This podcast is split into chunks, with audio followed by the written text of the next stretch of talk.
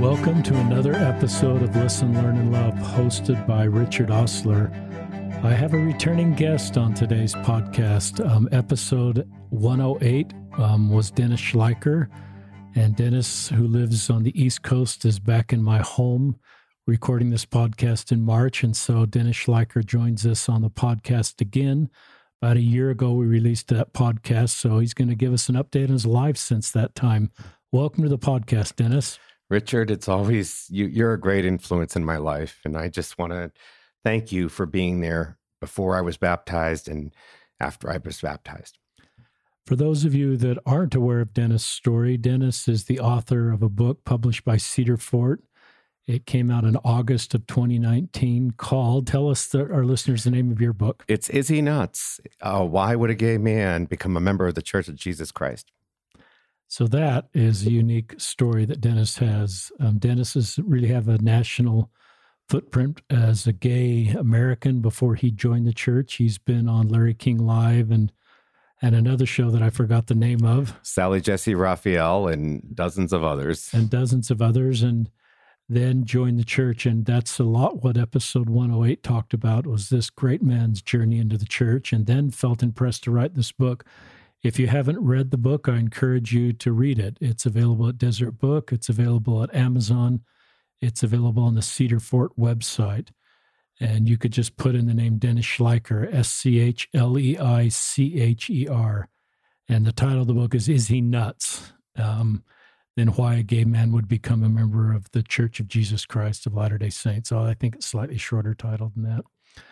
But Dennis and I, Dennis is here for North Star. North Star's a conference that occurred here in Salt Lake City. Wonderful group. Dennis will talk about North Star. Dennis spoke at North Star, and that's part of the reason he's in town. So we just wanted to, um, I wanted our listeners to have an update with um, Dennis. I get a lot of messages from people, and often I turn them to Dennis. And Dennis gets thousands of messages without me turning others to him. So maybe this podcast will be helpful for many of the people listening, reaching out to Dennis so that some of the questions that he get asked can he can direct people to this podcast for longer answers that may free up a little bit of his time um, not to have to write long answers to all the wonderful questions he gets. Dennis is doing a lot of firesides around um, the church, devotionals, family home evenings, as well as his church assignment that shows up on LDS Tools, and and um, he would like to continue to do those. So if you or local leaders or listening, Dennis would be somebody you could contact. Um, really a wonderful guy to talk about what it's like to be a gay Latter Day Saint and obviously bridge that gap between LGBTQ members and faithful Latter day Saints. And I've always felt having firesides, devotionals with FHEs, it's better. Sometimes I get invited to do those, but it's actually better when our LGBTQ members do those because that's on my heart. My heart didn't really change from having straight people tell me about LGBTQ people, it changed from hearing LGBTQ people. So, with that, is that an okay introduction? That's per. I got goosebumps, so I know the Holy Ghost is present, and I can feel the Spirit of Heavenly Father. So, thank you.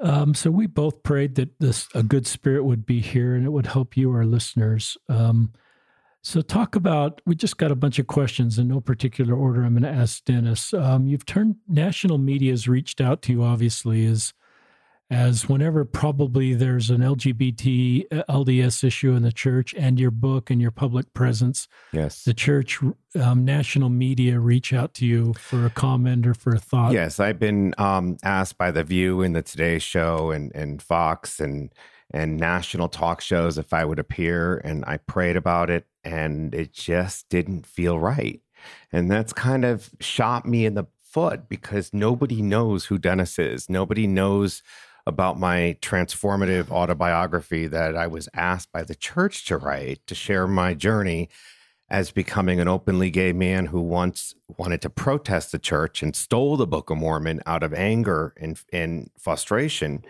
to actually now, you know, being a full temple recommend holder and serving as a ward mission. Well, actually, now I'm uh, first councilman to the Elders Quorum presidency, uh, working as a uh, a missionary with missionaries all over the world? Um, Yeah, talk more just about why you felt impressed not to do that. Is it because you worry the national media will turn your story, or is it because you just feel like that's not the right way for you to serve right now? Okay, Because so you obviously have experience with Yeah. the national media and are very comfortable in that platform. Yeah, this is interesting. So it first started with uh, the Salt Lake City Tribune. Uh, I wanted to, they reached out to me three times and it just didn't feel right. And I had asked them if they could uh, allow us to proofread it before, because I've been misquoted before in the media and I don't like it. And I just, it just didn't feel right. And I just felt that they were going to say the next Mormon gay convert, you know, or, and they wouldn't allow me to do that. But when I do LDS bloggers or, or they want to interview me, they are very adamant. You need to proofread this to make sure it's 100% accurate because I don't want to go to print and have it be inaccurate information and then have to go and correct it. Whereas the national media spotlight, they're just looking for the sensationalism of it. You know, we have this guy who's called Is He Nuts? And we're going to have him on our show. Or it's just, it's, I didn't feel right about it. And yes, it could have helped me or help, you know, strengthening pe- people to know about our church and to know that we do love and accept all. However, I didn't want to compromise my integrity doing that. And I didn't want that to come back and say, you know, because I work with general authorities, I work with Area 70s, I work with mission presidents, and, and I didn't want them to see me, you know, in the news and happen to explain why I was, you know, it was embellished or it was elaborated and it just wasn't the true story. That's an honest answer. Um, and I admire you Um, because a lot of people would enjoy that experience and you're a veteran of that experience. But I recognize you're following the spirit and setting up boundaries for how to get your message out there. That, Richard, that was the old Dennis, the LGBT advocate, the one that was in charge of Connecticut Pride and the one that wanted to start the LGBT protests at the Hartford Temple, the dedication with 500 to 1,000 people. And I used to have a TV show, and I've been on soap operas, I've been on, you know, commercials. So I'm used to, I was a lifestyle reporter. I'm used to being out there, and I also know how things get sensationalized. So I just felt that it wasn't my path now, and I have to give it to Him. I have to give it to Heavenly Father. That's a great answer. If I were Larry King and you were on the Larry King show and and you trusted me, what what are some of the questions uh, I would ask you that you'd, you'd like me to ask you, or what you know, just anything's come to your mind if you were Hmm. on a national media platform and it was a platform where you could be share what you really wanted to share without a concern of anything being sensationalized. Well, I'm a fun guy, so I don't mind having fun, but it has to be done in a clean setting and in in standards. But I, I would say ask your normal questions, but don't sensationalize it in the subtitles. And don't sensationalize it, you know, with with I'm a member of the Church of Jesus Christ of Latter-day Saints. I am not the Mormon gay convert. I happened I chose to be a member of the church. I didn't choose to be gay. And I think that if if you were going to be asking me questions, just just go with what's in your heart. Don't go with what you think is going to get the ratings or what's going to get the the the national spotlight that's going to be picking up and all the Twitter feeds are going to be blowing up over you know embellishing or making a situation more than what it actually is. It's good. I like that answer. And I recognize you understand this better than I do the role of some media to sometimes sensationalize things. And and you've got these two parts of who you are, gay and a Latter day Saint. You said something very interesting there. I hope our listeners caught that. You said, I chose to be a Latter day Saint. I didn't choose to be gay. Yes. Explain that more for our listeners, just so they understand what you meant. Well, for many, many years, um, and I wrote about this in my book, um, I'm out because I was feeling compelled to. I wasn't, I didn't want, it was Fast Sunday, and I didn't want to go up to the podium. And I went to bed saying, I'm not going up, I'm not going up, I'm not going up. And then I ended up, just before my alarm went off, I hit my iPhone and an episode, I kept waking up every 10 minutes saying, You have to go up, you have to go up. And I'm going, God, I need my sleep, please. Is this before you remember or after you remember? After I was a member. Got it. And so I hit my, um, I hit my my snooze button, and what ended up coming on for my alarm was, "Hello, this is Richard Ostler, and this is the first episode of Listen, Learn, and Love." And you went on, and I'm going, "Seriously, God, like one message." So I ended up um, saying, "Still, I'm going to ignore this prompting. I'm not going up." And I ended up um, sitting and you know those sessions those uh, fast sundays when nobody gets up and everyone's just sitting there and it's like silence for a couple minutes well that happened and then finally one sister got up and unfortunately she only got up to give me accolades and saying thank you for strengthening her testimony and thank cool. you for doing this but i was like going oh no this is like and then i ended up going up but i wanted to my whole life I struggled with being gay because I was told I was going to hell and that Jesus didn't love me and God was going to strike me dead. So I was a I was I found a church that that told me Jesus loves you. He loves everybody. God loves you. He made you as a child of God. And when the general authority had asked me to write the book and he said, "What do your gay friends say to you when you join the church?" and I'm like, "Are you nuts? They're going to have you married off to a woman in no time." And he said, "Son, that's what I want your your book to be about. Is called Is He Nuts? Why would a gay man become Mormon? That was when we were allowed to say, say Mormon. Mormon. Yeah. yeah. And I looked at him and go, You're nuts. I didn't join the church to write a book. And again, I ignored that prompting. So it was something that um Richard, I forgot your question and I so apologize. You're doing good. It's just sort of this idea that um, you chose you didn't choose to be gay. You chose okay. to join the church, and I think you're leading up to the point that you so can't control sexual orientation. I was at the podium, and I specifically said I have a friend Richard Ostler who taught me that because I always wanted to take a pill or do something or pray the gay away, and to be straight because it would be so much easier for me. And you were the one that said, but that would be erasing your whole identity. It's like hitting the delete button and you just wouldn't exist. And that goes back to what the general authority said when he said, I want you to write a book. He said, we need more LGBT people sharing charity in the pure love of Christ to show Christ like attributes. And I know that at North Star, if Jesus was around, now he would be at the North Star conference because these are people that need him. And that's that's where I could feel the presence. And so I said I, I came out at the podium and people were coming out to me going, they knew already knew because one person when I was a walk-in at the church, they said, uh, Trina Crodler, she said uh, to her husband, does he realize where he is? He's at the Mormon church. Do we tell him to go to the Unitarians up the street or the Protestants? And and because they knew I was gay, but at the same time, it just felt like it needed to be verbally said. Well done. And uh, we both know the answer to this question. It's kind of a silly question, but some people may, you know, did getting baptized change your sexual orientation? Oh, absolutely not. Absolutely not. However, it did remove things in my life that I had questions to, wondering if it would remove. It removed, um, because at the time I didn't know what I was going to do when I, I'm a very cuddly and affectionate person.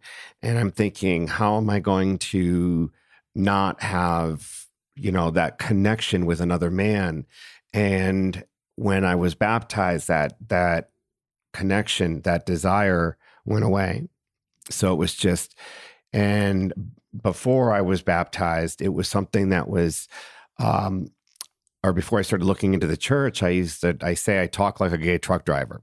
And i did. I was like somebody and then i'm driving home from Palmyra, I listened to the same playlist I listened going up. And Richard, I don't mean to be stereotypical, but I used to love Madonna, loved her. And I was listening to her and I'm driving home and she comes on, and all of a sudden it's like, be this and that and this word and oh my gosh and oh my goodness and i almost crashed my car because i couldn't disconnect bluetooth fast enough and i'm saying and i just pulled over and i looked up at god and i said what have you done to me? You took away my Madonna? Like, it just didn't feel right to listen to the vulgarity. Um, next question is um, I understand you have a new career as a literary agent. We tell our listeners about that. so, again, I was ignoring, I, I know not to ignore the promptings of the Holy Ghost, but I was ignoring the promptings of the Holy Ghost. So, I, I had a, um, an acquisitions editor at our church owned publisher um, leave, and she, I told her, um, you should work part time as an LDS literary agent because LDS clients don't have the proper representation because they think that because they're signing with the church owned publisher that everything's all set. And so I sent her a text and and I my agent was all for this. She said, This is great. There's nobody doing this. There's no LDS literary agent. And so this was back in September. And then I finally sent her a text saying, I don't have my master's in linguistics from BYU. I can't do this. And Siri translated it as I don't have my master's in linguini.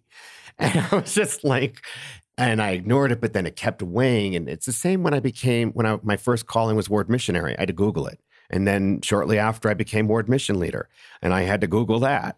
I had to trust in him. And I was saying, God, why me? When I should be saying, what do I need to learn from this? Because this has made me, my calling has made me a better missionary, has made me better to serve Him. And I know that this career, with my other career unraveling and unwinding and going down to and just falling apart, um, yes, I'm a starving missionary. So it's like uh, serving him. And, and that's when this unraveled, I was saying, I have to trust in him because he kept saying, You can do this, you can do this. Tell our listeners what a literary agent is. A literary agent is just like a music agent or a modeling agent, but we just represent authors, and we and then we work with other agencies for movie rights or for foreign rights, and it's basically to work in the author's best interest to make sure that they um, are paid appropriately on digital and audio sales, that the copyright is reverted to their name. And we're basically like attorneys where we know the contracts and we know the ins and outs. And we act as a liaison between the author and the publishing house. If I'm a book writer, when's the best time to talk to you before I have a before I have a publisher? Um, just to talk to our listeners it's, about the best. So so I have tomorrow. I'm meeting with all the acquisitions editors at Deseret, and I know the acquisitions editors at Cedar Fort, at at um, Seagull, at you know Covenant, Shadow Mountain. It's just I. So it's about my relationship with them. So when I read your your synopsis or what it is you're looking to write, you don't have to have a complete manuscript, but if you have an outline, then I would know what editor to take it to and an agent gets priority over somebody who just mails in a manuscript. So it how would, would people contact you if they wanted your services? They can. I'm with literary or Talcott Notch Literary Services, and you can find a link on my website or on Instagram. I'm followed a lot on Instagram. And tell um, us how to find you on your website or Instagram. It's Dennis Schleicher, D E N N I S S C H L E I C H E R net or it's Dennis Schleicher, you know, on Instagram and you'll find me.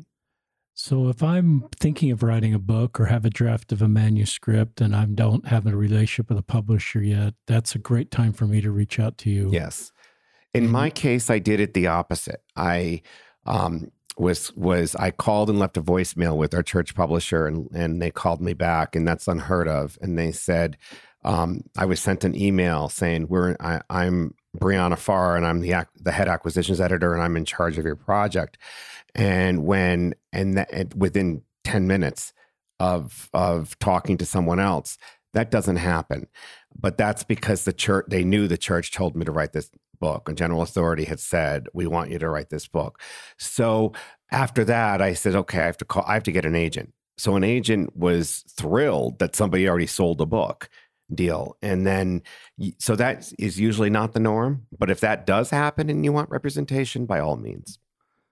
Yeah. So I, um, are there any other LDS literary agents, or is this kind of a new? Th- this is I mean, there's a, a need thing. for book literary agents, but yes. is this a new thing to be an LDS literary agent? This is a new thing, and it's funny because when I first contacted Deseret about it, they were like, "Why should we be dealing with an agent?" now they see that it's going to make their life a lot easier and that um, I understand the publishing world since 2006 and that I'm going to use my social media platform to promote what I believe in. And that a lot of authors, they look at your platform and see how many Instagram followers you have, how many Facebook followers you have. They don't need to worry about that with me because I have that platform. And I'm an influencer on social media. I get you know, ties and t-shirts and it's like going to my post office box. It's like Christmas every day, you know, it's just, and, and rings and CTR rings and just all, all this great Book of Mormon socks, you know, with temples and missionary socks. And, and I always give them a shout out. You did a fireside in Fresno, California, and a woman did not want to attend. Um, it sounds like she did attend. Just talk about how that changed her life forever. Mm-hmm. It's a sad story, um, but it turns out to have a great ending. And this is how I love how Heavenly Father works. She's around 45 and and she pulled into the parking lot and she left and she couldn't she was shaking so bad and she went home and then she came back and she didn't want to attend um, and i thought it so afterwards there was about 500 people at this fireside and 50% of them were inactive so i was assuming it was because she was gay and had left the church which I shouldn't assume, but I was, or that maybe she was homophobic, but she was in line and she wanted to talk to me. And the line went out the stake center into the foyer. I mean, it was just almost out the door. And she just start, started bawling. And I gave her my number and I said, call me. And we spoke a few weeks later and she said, I need to share with you. I didn't want to go because I thought all gay people were mean. I thought they were all horrible people. And you're the first nice gay person I ever met. And when I asked her to share more about her story, when she was younger, her um, her father's brother came out and her mother's sister came out, and they both were like, "You have to leave the church. You have to leave the church," and screaming and shouting. And this is they're horrible. They're not good people, and they don't support us. And then it was but I find that's the image we have in Utah. Is I live in Connecticut, but I I find that this is why I need to do more firesides out here because it's just people are so used to, you know, um, people you know marching in parades and screaming about equality and and and and downing them for their for our religious beliefs that they assume all gay people are like that then she had a boyfriend come out to her and when he was at BYU and said, "But you can't tell my mom." And then he became very mean to her and very um, saying you have to leave, you have to do this, and you have to do that. And then his her his mom was calling her saying, "I haven't heard from my son in year in a while. Why, you know, and why hasn't he?" And she was told by him not to tell her, and so she respected that, but she just had this perception that gay people were not good people and she lives in California and works in the movie industry. So it's just something that I was thinking, wow. And now we're like, we we text every couple of weeks and she always wants to know how I'm doing and and we have a great relationship. I love that. Um, I'm glad she came and I think you know, you more of these firesides need to happen. What's the most common thing you hear after some if someone's been at one of your firesides or devotionals? So this is hard for me uh, to answer because it's it in our faith we're taught how can I help you? It's about it's not about me, it's about you. But I hear it on Instagram all the time um, I was taking, I was attacked by some negative emails and and blasted, and they were going after my Instagram followers. And so I was praying, and I felt I need to take the advice of General Conference: more uh, Nephi, less Wi-Fi. And so I posted that I was going to be taking a sabbatical, and that people would be checking my accounts, and everyone says we need you, or I just, or you're needed, or I need you or we need you. And then a general authority finally said to me when I met in his office with the apostles, and I told him this, I'm having a hard time with this. And he said, Son, this isn't, it's not that they need you. They need your testimony. They need your story. They need your strength. And so that separated it for me. So I didn't feel that, that it was about them going me, me, me, me, me. It was about, it still can be about you, you, you, you, you. And how can I help you? And so I didn't want to come across like I have all these people saying, I need you or we need you. So I, now I know it's not, they don't need me. They need my testimony or they need my, my story. And I hope more and more people can hear your story, Dennis. Tell us about you've had a great relationship with your mission presidents uh, mission president in the past, maybe, and you tell us about your new mission president and just how that's going. So this is hilarious. So tell our listeners what mission you're in. So I'm in the Boston mission, even though I live in Connecticut. So it's called the Boston mission, but it's from basically southern Boston all the way down to um, uh, Bridgeport, Connecticut, and then it goes up to uh, into Rhode Island. And so I, um, the first time he met me was a year ago in March and he goes, um, I was doing um, a meeting. There was 12 missionaries after state conference, and I was doing a little, you know, training and so on and so forth. And we were having lunch, and he leaned over to me and he goes, "I don't understand." So first of all, he had he he knows five languages fluently. Didn't know English at all when he was called to be a mission president in Spain. And he was like, oh, guess I got to learn language number six. So there's a language barrier. And so then he he he he leans over to me. He goes, I don't understand.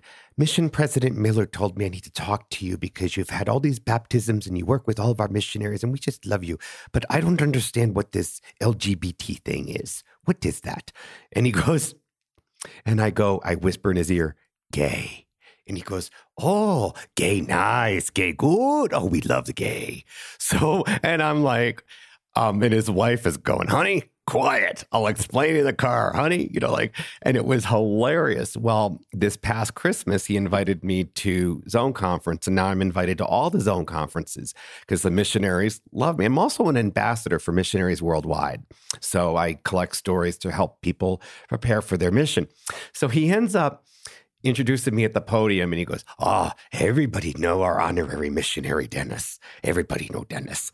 He's so nice. He gay, gay good, gay so nice. Oh, we love the gay. You know, like, and it was just like I wanted to crawl under the pew and it was hilarious, but the missionaries were dying. They were dying. For the missionaries. And so, and they were like, oh, that's our mission president, you know, but it was just the whole language thing. And, and I love him. He's he's a sweetheart. You know, he's a teddy bear. So um, he's a great guy. I can call him and his wife anytime or text him, and he's always there to answer my calls. And I'm still a greenie, so I'm still learning. So it's kind of like he's taking me on as one of his missionaries, which is kind of cool.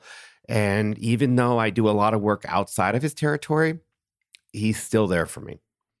I love that. And I would think your impact on these missionaries is huge.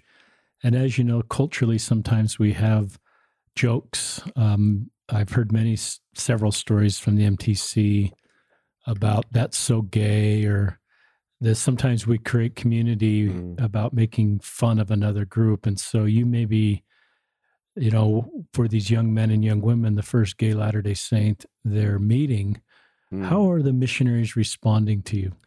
Oh, it is. Well, you've seen the pictures on social media. Um, they love it. They love me. They they they just are they they are so excited. We get to be transferred to Dennis's area. You know, like it's just incredible. Like the way they light up when they find out that they're going to be serving with Dennis. But they don't have to just be in my area. I mean, I go everywhere. So it's just but it's it's no i have never i actually had a missionary who was very homophobic from brazil St. Paulo, and and she wrote um, a, an excerpt just like you did in the beginning of my book, what people are saying about Is He Nuts, and that was something else I was very adamant about. Normally, it would be accolades for Dennis or accolade or you know uh, praise for Dennis, and I didn't want that in my in the front of the book. I wanted it to be not about me, so we changed it to what people are saying rather than praise or accolades.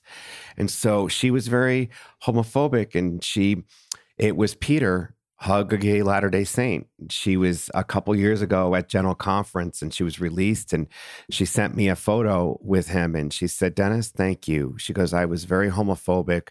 And in the beginning of the book, I made her change it from homophobic to naive because I said, or innocent, because you just didn't know. You're young and you never met another gay person. So I just, Scott McIntosh taught a great story at North Star this past weekend, a message because he was very homophobic. And he said, even after his son was came out and two years later he's like would you you got to read this and it's going to make you straight you got to read that and he said that his son taught him how to be more christ-like and that just because his son would go okay dad okay and he was like christ his gay son was like Christ and taught him that contention never wins, to take the higher ground. And that was brought me to tears. And that's what that's what I think more of us need to be like if we've left the church is not to be, you know, screaming and shouting in the streets, but I mean, to do if you want to do a gathering, you know, do it peaceful and do it calm, but but don't you know force things down people because change happens from people being on the it's just like the Martin Luther King movement. There's people on the inside and there's people on the outside, and we need everybody. and We just need to love all. Um, just a comment, and then I'll give you a next question. I was at my high school reunion, and a father of a missionary, a straight missionary, told me a story, and he said, "My son's a missionary, and he mentioned the name of the mission here in the States. And the mission president asked a question in a training meeting says, What do we need to improve as a mission to help find more people? And this brave elder raises his hand and says, Stop the gay jokes.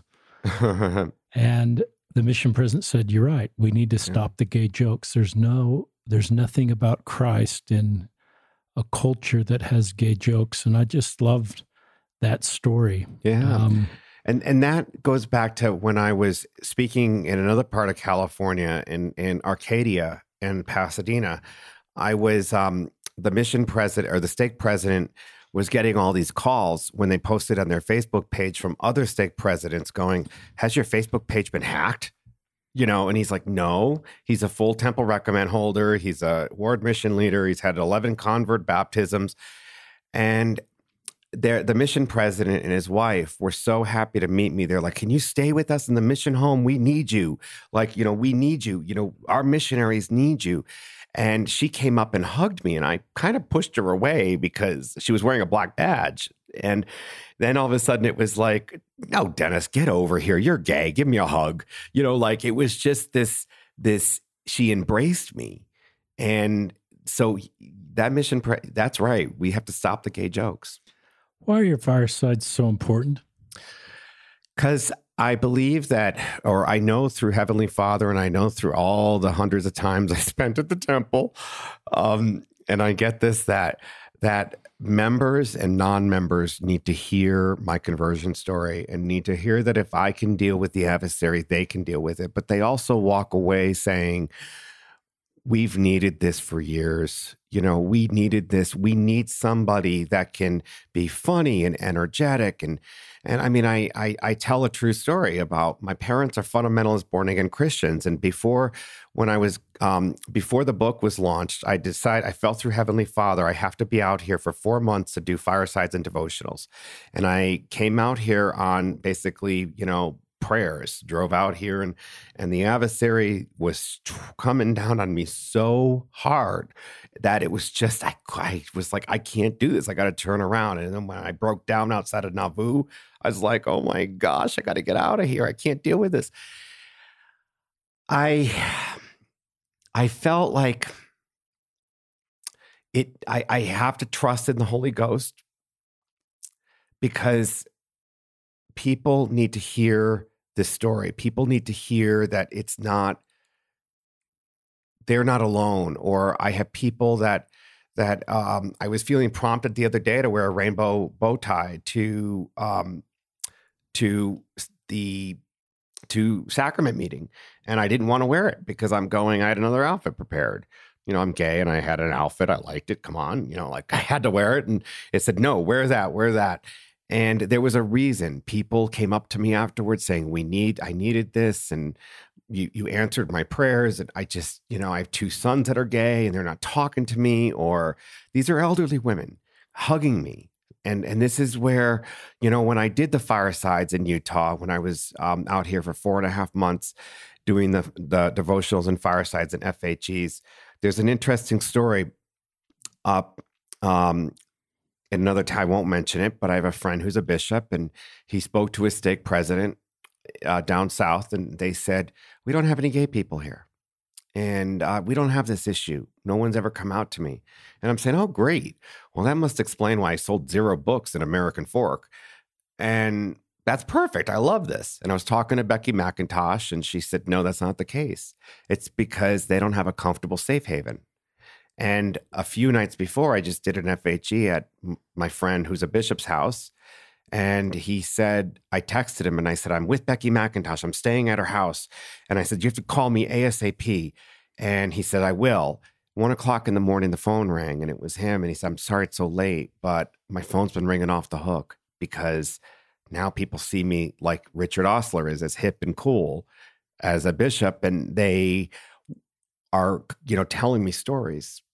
And so what you're saying is validating what is needed they need to have that comfortable safe haven. I love that. Um, you've done a you do a lot of home teaching and missionary work. Yes. Um, so I call it the you have an LDS tools assignment that's first counselor in the elders quorum presidency, but then you have these all this ministry that doesn't show up on LDS tools and some of that is your home teaching and missionary work. Talk about that. Yes. Well, first of all, I, I feel that if everybody, there'd be no need for callings if everybody did what we're supposed to do, because I'm finding doing ministering as to, and doing the ministering interviews that so many people just, they haven't seen somebody in years or so on and so forth. So I love it. But as far as the missionary work that I do, that is my only way from the adversary is to either be at the temple, be at church, or do service to others. So I immerse myself in anywhere from, you know, 12 to 22 home teachings a week. And it's not all in person because sometimes it's overseas, sometimes it's it's through, you know, Skype, it's through Facebook videoing. And again, you know, um the the number one need is people don't feel that we ex- love and accept all. And that's when I'm called in and they're losing a testimony. Or they have a family member who's come out and they don't know if the church will accept them. And I'm like, hello, look at me. I'm like a rainbow flag here and I'm pounced on by the church members. And so it's something that is is definitely needed and and I always say we need more Dennises because there's things I can't do everything at once.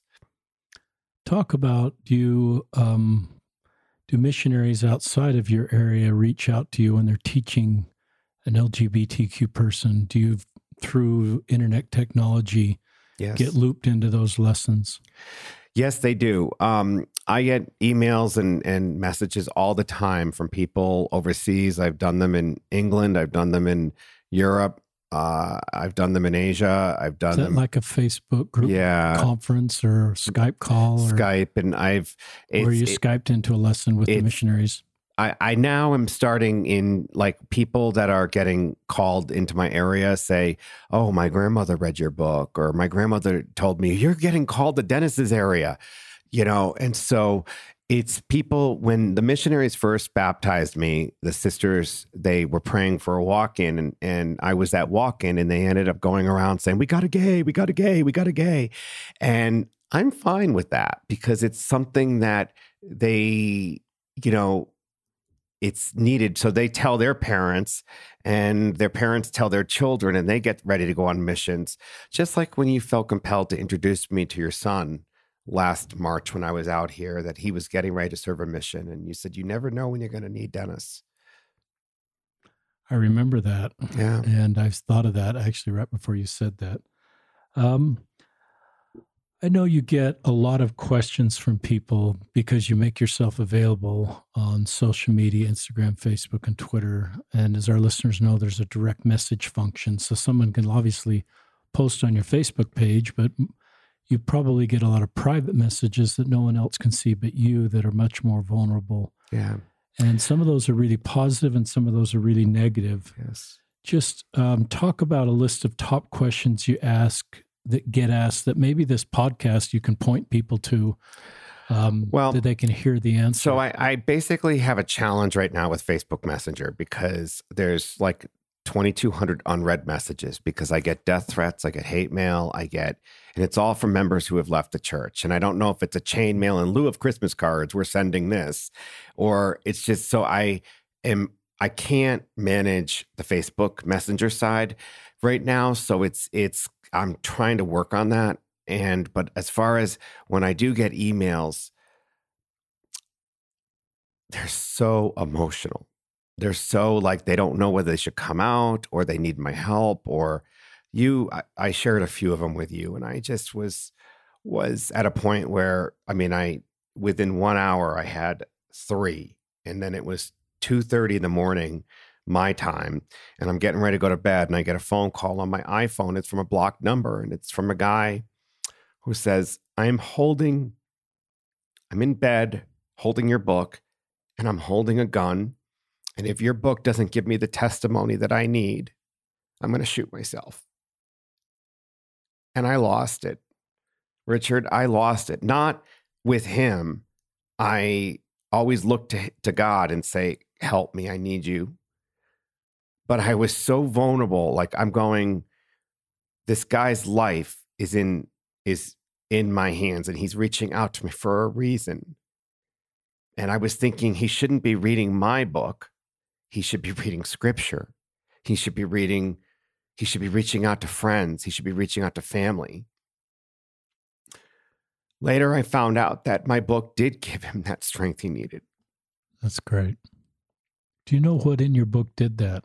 Do you know what specifically was the thing that helped him not choose suicide that night? I, I don't, but I know that from the 40 something reviews I've had on Amazon, um, they're all from people. There's one from Quilter7. I don't even know who she is. And she said, I'm a mom. I bought this book. I had no intention of having my children read it. It is so well done. It's now mandatory reading for all my children. Uh, I have had people say they're going to buy it for their bishops, their stake presidents, their their leaders as Christmas presents, and um, so I don't know, but it's just it's this it's the whole book is a transformative journey. It just literally is from beginning to end, and I think it shows that converts have a past. That you know, just like I discriminated against Al Carraway, you know, and that's something that I didn't want to read about some tattooed woman because I go, I don't want, you know, I have, I don't have tattoos. I'm scared of needles. And so it, and she was my revelation that I could write this book because I ignored the way to go, Al Carraway. You're yeah, way to go, rock, Al Carraway. We both love you. So I just, I, I, I don't know exactly what it was that that prompted him not to end his life, but I'm grateful there's a lot of people, and some of you are listeners that are in a real bad spot, our LGBTQ friends. Um, I've learned one of my favorite models of people that are feeling suicidal is the feeling of not belonging.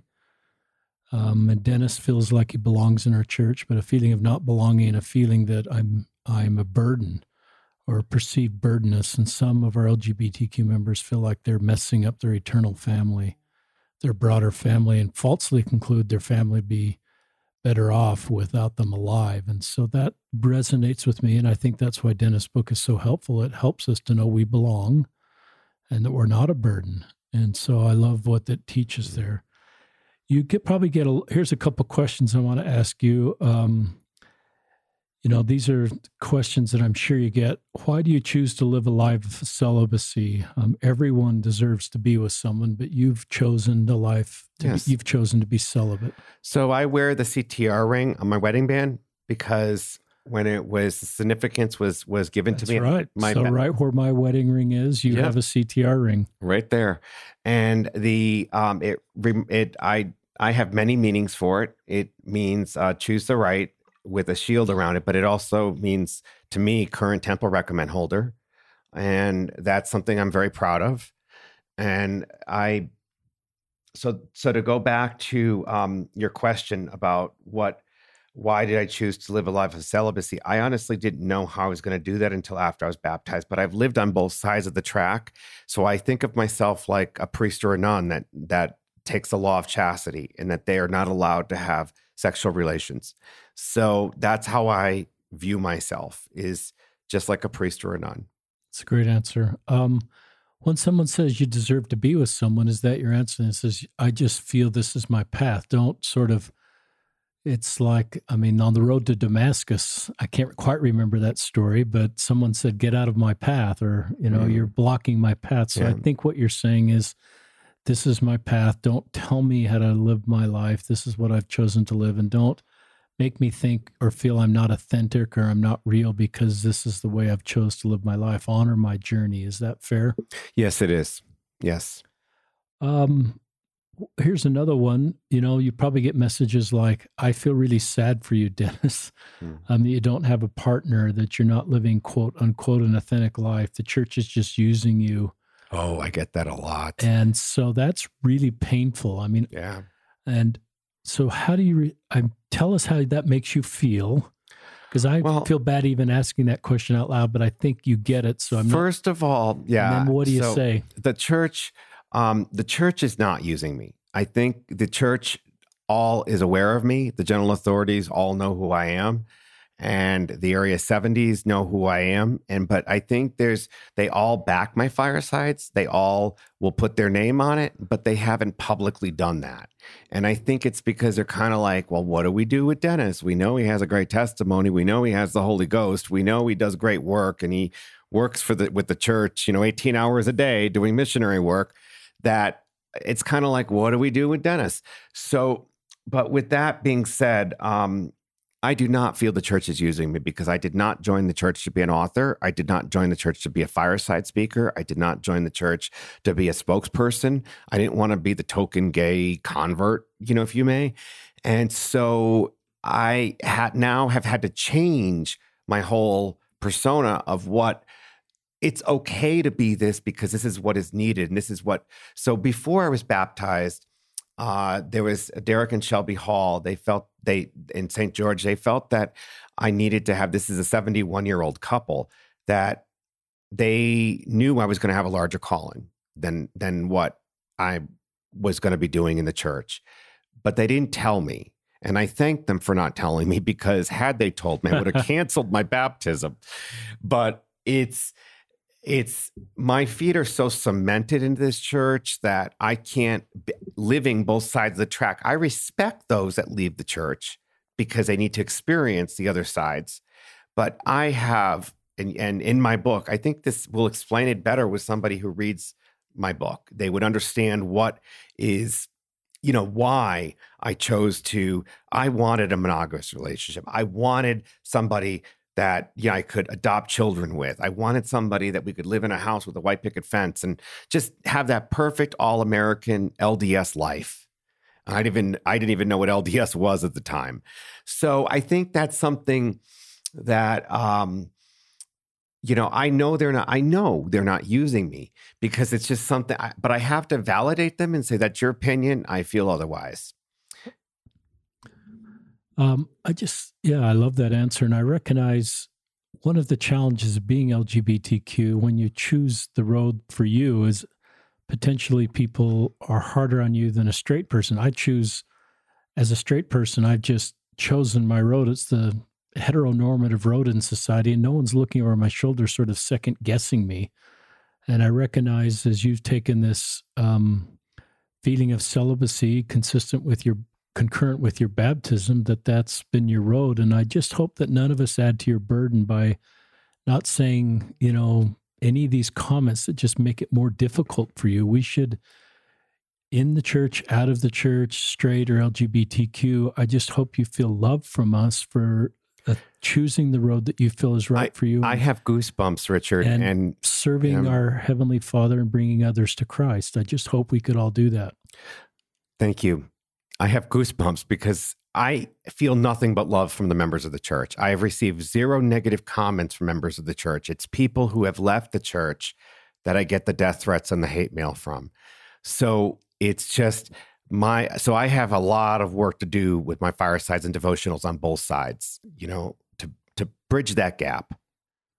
Um, so I like that, and I've met some people that have. I think I just one of the purposes of this podcast is try to bridge the gap even between LGBTQ people left in the church, and try to ha- even those that have left is honor their road and recognize that's part of the doctrine of agency and leave that at the Savior's feet, their decisions, and be kind to them like you are, Dennis. But then, then, you know, I'm hoping that those that have left the church and felt like that wasn't their path, or even feel pain from the church, um, that they that we can just honor each other's path and and try not to lift our path at the expense of another person's path.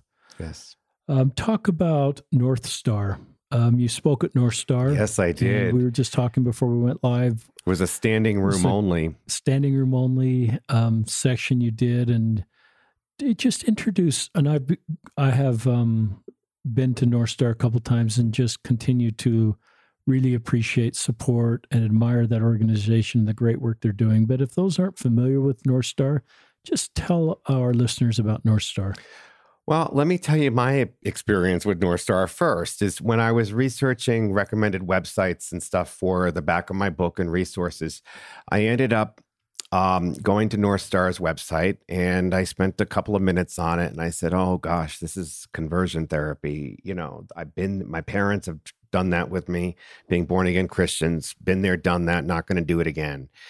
And then I started hearing about it. And then when Becky, when I filled out the, when Becky McIntosh asked me to speak, I said yes. And then when I got the application, it said you have to stand with all of the leaders of the church and sustain every, all the questions were asked for our temple recommend. And I'm going, wow, okay, this is pretty cool. And then being there, I got to meet so many beautiful souls and spirits that came up to me saying, thank you. And that's something that, you know, it was a standing ovation when I was done speaking. Cool. And, and that deserved. was that was but again, when everyone started clapping when I was uh, introduced, I kept going my hands down, putting them down, saying, Come on, sit down. It's not about me. This is about you. This is about you. Because I'm here for you. I'm not here for me. And that's something that um so yes, I, I was very I, I was I was so honored. And I mean, I wish I had the time to volunteer and help with them because I just think they're a great cause. And they stand with the church, and I love it. No matter whether you're in a mixed orientation marriage or you're left the church or you're married to a you're um, LGBT married to same sex partner, everyone's accepted there, and even leaders are accepted there. And I wish I invited more leaders to go because I was so moved. I was in tears multiple times. Yeah, I've um, North Star's held once a year. You can go to their website. I don't know exactly what it is off the top of my head. Um, you could just Google North Star LDS, and you're going to get to their website. North Star is kind of a common name, so you probably need to add the word LDS. It is because I've done it and found a bunch of other North Stars. So yeah, yeah. So um, find the right one, and uh, there'll be an annual conference next March, and I encourage our listeners to plan ahead. There's wonderful breakout sessions for the groups that Dennis described, and it's a real spiritual feast, and it's um, it's a wonderful supportive group. It's not directly associated with the church. Um, it runs independent from the church, but as Dennis mentioned, its values are just the same values as the church. And I wish I'd gone to North Star, you know, 10 years ago. I wish I'd l- gone there before I was a YSA bishop, and because I would have learned so much um, by listening to LGBTQ people. Um, how would people, if there's somebody who wants you to come do a fireside, how do they contact you? They can go to my website, Dennis, DennisSchleicher.net, and then S C H L E I C H E R, and there's request a speaking engagement. and they can just fill out a brief form. It just tells me how many people they expect to attend, where it is, and so on and so forth. And then we can go from there. Um, any other thought? Anything else you want to share with our listeners, Dennis? Yes. Um, the one thing that when I was driving here that was very adamant was was the adversary. He's real, and he's he's coming after those like Al Carraway and myself, and uh, and even listeners that that that are going to do good in this church or even out of the church, and that he is real. But we have the ability to, um, you know, I was told before the book came out by a general authority that we suggest you get weekly comfort blessings. And I'm embarrassed to ask for them every week because I don't want to say I need another comfort blessing. I need a comfort blessing. So, but I find that the weeks that I don't get them, it's when oh my gosh, it is the adversary comes down strong. So don't be afraid to ask for comfort blessings. Even if you're not a member of the church, don't be afraid to ask for prayers or for someone to put your name in the temple or an oil blessing if you're feeling sick.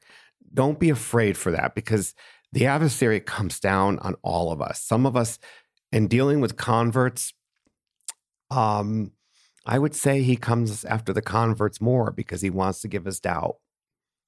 And that's just know he's real. Know that that that you know we again have the agency to ask reach out and ask for help but there's times that i'm so there's such a black cloud over me i can't i can't even move and i just have to you know hey say hey siri you know call so and so and have them come over and give me a blessing. So that way I'm protected. You can be protected too.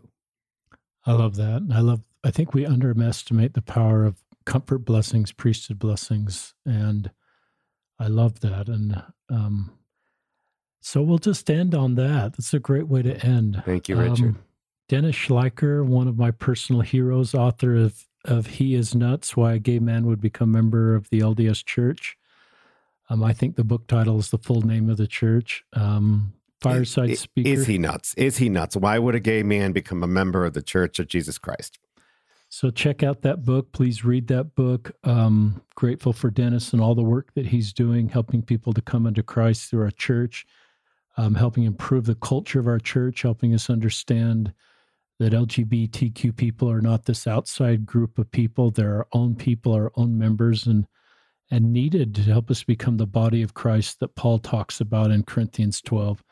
We thank you, our listeners, for listening. Those of you that go and um, leave a comment on Apple, appreciate those or rating. Those help um, boost, I think, just the number of people engaging in the podcast. I'm grateful for all you that are sharing and inviting others to listen to this podcast so stories like Dennis can be heard in a broader audience.